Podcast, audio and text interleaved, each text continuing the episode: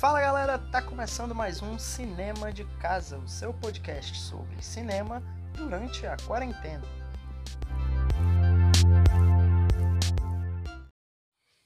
E agora a gente vai falar sobre Homem de Ferro 2. Aqui comigo continua a mulher mais linda do mundo, Rayane Rodrigues. Oi, pessoas. Bom, o que é que a gente tem para falar sobre Homem de Ferro 2, né? Ele é a primeira sequência do Marvel Studios, porque o primeiro Homem de Ferro deu muito dinheiro, então ainda na fase 1, cujo planejamento era fazer um filme para cada herói, o Homem de Ferro ganhou, ganhou, acabou ganhando o segundo filme. E eu acho que muita gente na época queria mais do Tony Stark. É, porque... Porque eu acho que, óbvio, né? Ele foi o, o Vingador mais popular né? naquela É, se você parar... Até hoje ele é o Vingador mais popular, eu acho. Se você parar pra pensar, a gente teve o filme dele teve o filme do Hulk. O filme do Hulk foi horrível, o filme dele foi totalmente contrário. Foi maravilhoso, um dos melhores filmes, um dos melhores blockbusters, né, de 2008. Então, não tinha outra alternativa senão planejar uma sequência. E aí eles fizeram a sequência até mesmo antes de apresentar os filmes dos outros heróis, né, que foram, foram o Thor e o Capitão América. Enfim, o, o filme é dirigido pelo John Favreau. No programa passado, acho que foi no programa passado, eu falei que eu achava que só o primeiro tinha sido dirigido pelo John Favreau, mas não, o segundo também é. O terceiro é que é dirigido por outro cara que eu não sei o nome decorado. Bom, e agora, o que, é que a gente tem pra falar sobre o filme? Ele não é um filme ruim. Mas também não é um filme, ai meu Deus. É, ele tem alguns furos de roteiro. É, o que, por exemplo? Esse nada é o que representa. Eu acho que esse nada é o que representa os furos de roteiro. É o que. Não, não os furos de roteiro. É porque eu não consigo lembrar um furo de roteiro da cabeça. Mas a gente assistiu o filme ontem, demoramos um pouquinho vir gravar esse episódio. Mas enfim. É, Tem algumas coisas que ficam muito em abertas no filme. Eu acho que o filme não sabe muito. Se o, se o primeiro filme sabia a mensagem que queria passar, sabia, sabia o assunto que queria abordar, esse segundo filme deixa as coisas muito em abertas por exemplo, a Shield se envolvendo com o Tony, é, a relação dele com a empresa, é, a Stark Expo. É um filme basicamente sobre a disputa de poder bélico, né? Um filme que ainda fala sobre os Estados Unidos e armamento e etc. Mas ele atira meio que pra tudo quanto é lado, né? É, exatamente. Ele tenta puxar pro lado de que as pessoas esperam muito do Tony Por conta do pai dele. por né? conta do pai dele. A cobrança é maior nesse filme do que já era no primeiro. Ao mesmo tempo que também esperam muito porque ele tem um armamento muito grande, que ele vai ser a pessoa que pode proteger todo mundo, porque até então as pessoas não sabiam da existência de heróis. É, naquele momento ele era o, o único herói que tava lá e se expôs, expôs a cara tapa para poder proteger as pessoas. Pois é, antes dele a gente só teve a Capitã Marvel, só que ela foi por debaixo dos panos, não, o público geral não sabia. E a gente teve o Capitão, Capitão América, que na época ele virou um, um, um herói americano, só que É, ao mesmo tempo que ele era propaganda, ele era um soldado, né? Ele não combatia super vilões. É, até agora, aliás, até agora na história não tiveram super vilões, como vai ter no Thor, por exemplo. Mas enfim, acho que eu não tinha pensado nisso ainda. Que não teve ainda um super vilão. Mas uma coisa mais legal do Homem de Ferro é que todo mundo sabe a identidade dele, né? sim. E combina demais com, caracteriza- com as características do Tony. Você vê lá no clímax do primeiro filme, olha a gente falando do primeiro filme de novo, é porque é muito bom. Ele já querendo se amostrar, dizendo que é o Homem de Ferro e no final com foda-se, eu sou o Homem de Ferro. Pois é, nesse segundo filme a gente vê o governo querendo tomar o armamento do Tony, né?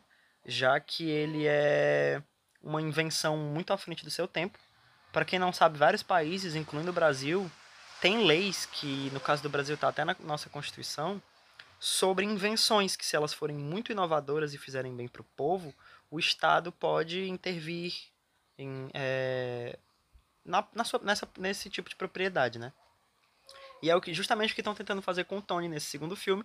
E aí o filme começa desse jeito e eu acho bom ele começar por esse lado, porque dá meio que continuidade ao que aconteceu no as coisas que aconteceram no primeiro filme. Daí ele se perde. Daí ele se perde, ele começa a atirar para vários lados. Que vai de uma morte iminente ao Tony É, porque ele- o reator Ark tá começando a fazer Uhum. mal a ele, né? Ele não... Tanto dos momentos mais irresponsáveis do, dele como pessoa. Porque todo mundo sabe que as atitudes do Tony não são lá essas coisas. É, apesar dele estar se regenerando, ele ainda é o Tony, né? Aí essa experiência de quase morte nesse filme, ele. Ele já. Ele, Não é muita coisa pra ele, na verdade. na verdade, é, ele passa o filme em crise de que vai morrer. Tem aquela cena com a Natasha, que aí tá então ele não sabe que é a Natasha. É, ele pergunta o que, é que ela faria se fosse comemorar o último. Soubesse que ia comemorar o último aniversário de- dela. Aí ele tá louco lá. Nossa, aquela cena da, da- Do aniversário? do aniversário dele é um absurdo. Uma coisa que eu nunca vou entender é a casa do Tony Stark. Vamos lá. Ela é destruída de 5 em 5 minutos. Nesse filme ela é destruída duas vezes. Mais de duas vezes. Mas. Bem mais. É nessa cena da briga. É porque essas são bem. São as a- mais- as- são as mais. que causam mais danos. É. Mas a casa dele é destruída várias e várias vezes durante o filme. E cinco minutos depois, ela tá perfeita. Tudo bem que ele é o Tony Stark, mas não é assim que funciona. Eu acho muito engraçado que ele nomeia a Pepper presidente, né, da empresa nesse filme. E aí, uma semana depois, ela reclama com ele. Não, é o clímax do filme, uma semana depois. É, ela passou uma semana na presidência. Pois é, sendo que nessa uma semana teve o aniversário dele. E eu acho que foi, né? Uhum. Ele, ela virou presidente antes do aniversário dele. E aí a casa foi toda destruída na briga dele com o Rhodes, que o Rhodes coloca pela primeira vez na armadura. E aí, uns dias depois, a Shield chega pra ele com uns projetos do pai dele que ele consegue resolver, porque ninguém nunca tinha conseguido resolver. Aí ele resolve, cria uma espécie de novo elemento, né? Eles falam no filme que é um novo elemento. E para criar esse novo elemento, ele tem que usar dos conhecimentos dele de engenharia, tem que construir umas máquinas, instalar umas coisas, e ele quebra a casa toda de novo. Sendo que quando ele tá quebrando, ela já tá consertada da briga com o Rhodes. Que foi alguns poucos dias atrás. E foi caso de, tipo, quebrar várias paredes, vidros, janelas. O teto. O teto. É um, um negócio absurdo que eles resolveram em, tipo, um dia. É, só Poxa. que aí. É. Só que aí no terceiro filme ela é destruída meio que permanentemente, né? Apesar da gente nunca mais ver a casa dele de novo em nenhum filme. Não, mas você. Não, a gente vê sim, depois em Ultimato. Mas Ultimato. Não, Ultimato ele não tá mais morando em Miami. a questão é: depois daquele momento, ele não mora mais lá. Ele não mora mais naque- na, naquela casa. Tem certeza? Ele sim, fala no explicitamente. Não, mas no final do filme. terceiro, né? Sim, no final da terceira, porque você não chega no terceiro. É, eu, vi eu vi muitas poucas vezes o terceiro, porque eu detesto, detestava muito eu adoro ele. muito o terceiro, então Quando a eu gente lembro chegar- de cada detalhe daquele filme. Quando a gente chegar nele, a gente fala direito dele. É. O Hum, que, que acontece no final do terceiro, em relação à casa? ele joga o, o. Reator Arc fora. Sim, do penhasco que é a casa dele lá, bonitinho. Uhum. E vai embora. Ele pega todas as coisinhas que restaram da casa explodida e vai embora. É isso. Hum. Ah, tá, entendi. É porque o caso do Homem de Ferro 3 tem várias coisas que eu nunca entendi, mas eu vou deixar pro programa. É, vamos Senão vai deixar se pra alongar chegar lá. demais aqui, os programas estão começando a ficar cada vez maiores, eu não quero isso. Quero que fique mais sucinto. Enfim, uma coisa que eu acho ruim nesse filme também é o vilão. O Ivan, sei lá o quê. Eles a- não decidem qual é o vilão desse filme. É, ou é, o, é meio que o Hammer e o vilãozão, né? Que faz o cara do chicote, que eu acho que. É, mas aquele cara, tipo, o que, que ele faz? Nada. Ele dá o é, dinheiro. ele basicamente. É, o Hammer é. Hum, O Hammer é meio que a Samsung e a Stark é meio que a Apple. Eles meio que competem ali, né? PlayStation e Xbox. Essas- esse tipo de empresa. No caso, são duas empresas de armamento. eu adoro a piadinha que, que quando eles estão. É no, no clímax do filme, quando eles vão lutar com o cara lá, né? Quem? O, eu não lembro o nome do vilão. O cara do chicote. Sim, eles estão lá, aí o Rhodes pega, ai, eu tenho um negócio perfeito pra acabar com ele. aí Essa piada é muito boa. chega lá, o negócio faz. Hum, aí dá em nada ali. Aí é a tecnologia do Hammer, né? Aí É. ele. Ah, é. É... Sendo que no meio do filme tinha passado, né? O Hammer vendendo essa tecnologia pra ele. Que- gente, que vergonha alheia aquela cena. Eu acho aquela cena muito.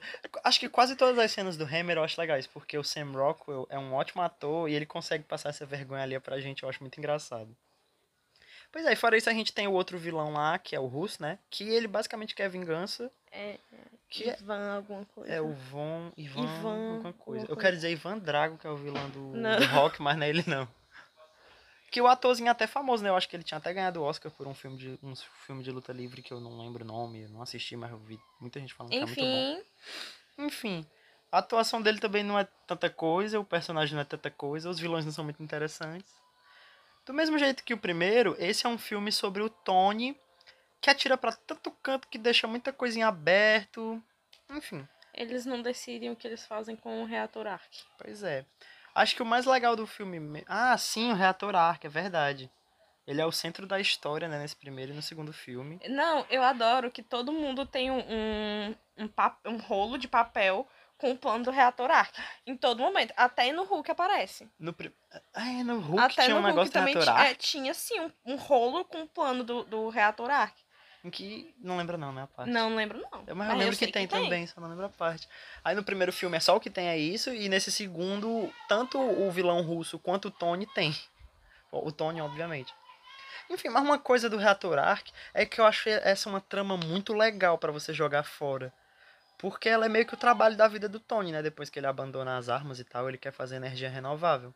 E aí depois do filme dos Vingadores, o Reator Arc é abandonado. A gente vê nos Vingadores ele criando a Torre Stark. Eu não sei se fica subentendido que o Tony conseguiu levar pra frente e vão ter mais prédios além do, da Torre dos é, a gente vai entender conforme for passando os filmes. E o que mais tem pra comentar sobre o filme?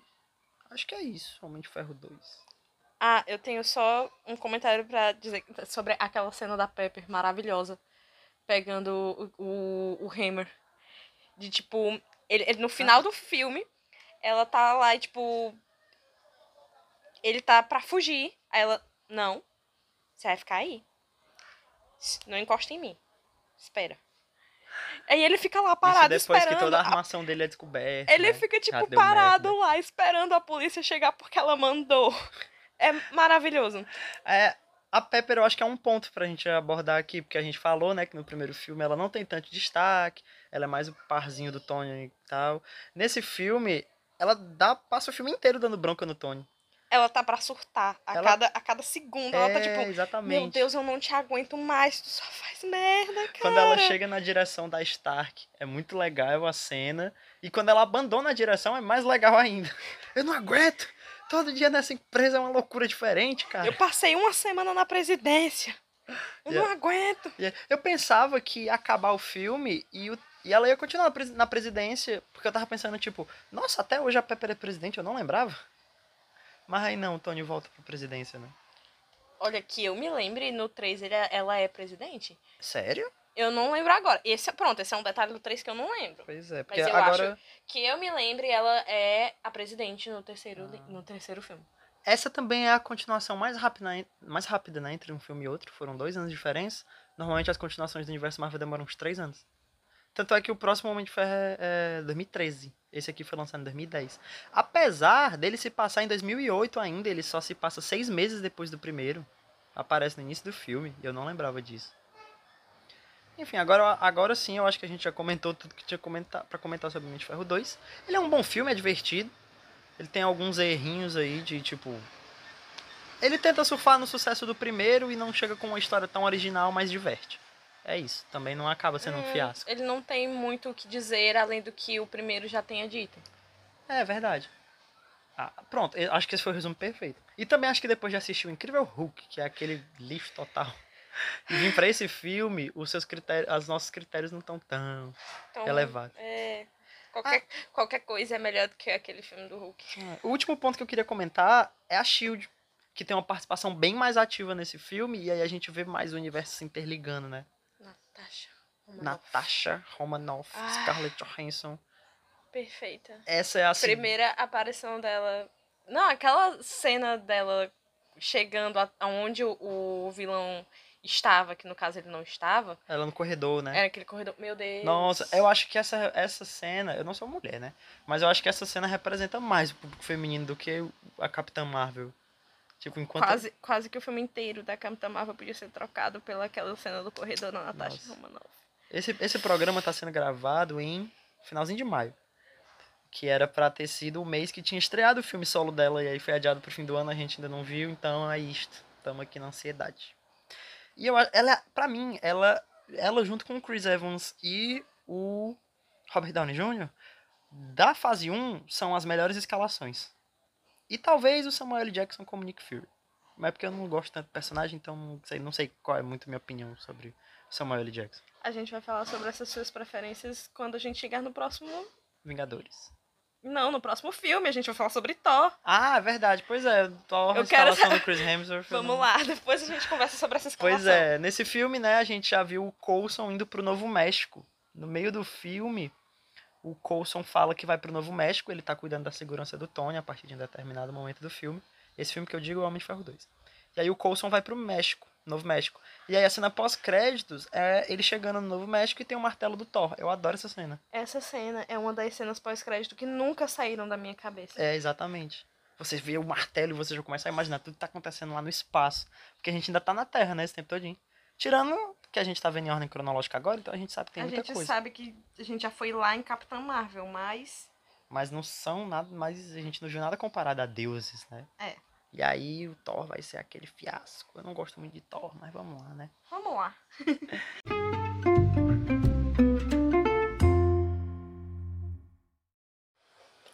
E agora, pra fechar, o nosso quadro, né, do Stan Lee, a participação dele nesse filme, rapidinho, porque no fim das contas o programa acabou ficando bem grande. E eu não gosto muito quando passa já dos 10 minutos. E aí, como foi a participação do Stan Lee nesse filme? É, o Tony, ele tá na. Na Star Expo, Stark Expo. E ele tá saindo de lá, ele tá encontrando com os fãs, passando, dando autógrafos. Bem Tony, chamando todos por apelidos. É tal. legal que a câmera tá em primeira pessoa e o filtro, lente que eles usam, sei lá explicar, é como se fosse um de, um, de um celular. Então é, bem, legal. ama- é bem amarelado, assim, bem É. 2008. É, bem legal. Aí ele tá passando por várias pessoas e ele chega no Stan Lee.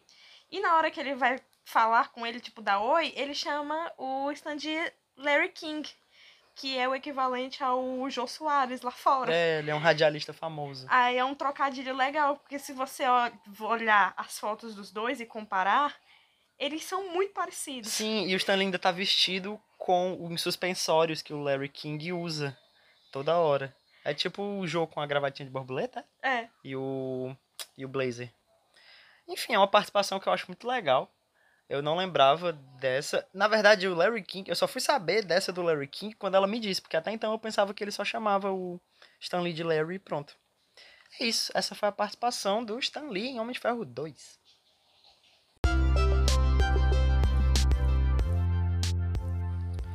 E é isso, esse foi mais um Cinema de Casa, onde a gente falou sobre Homem de Ferro 2. Como a gente já disse, o próximo filme vai ser Thor, que é o próximo filme aí na cronologia. Quer dizer então que Thor se passa em 2008, né, também? Já que é no meio do filme que o martelo caiu lá no Novo México e o Coulson vai verificar. Então Thor também se passa em 2008. Nossa, não, não sabia dessa. Bom, é isso. Fiquem pro próximo Cinema de Casa. Tchau.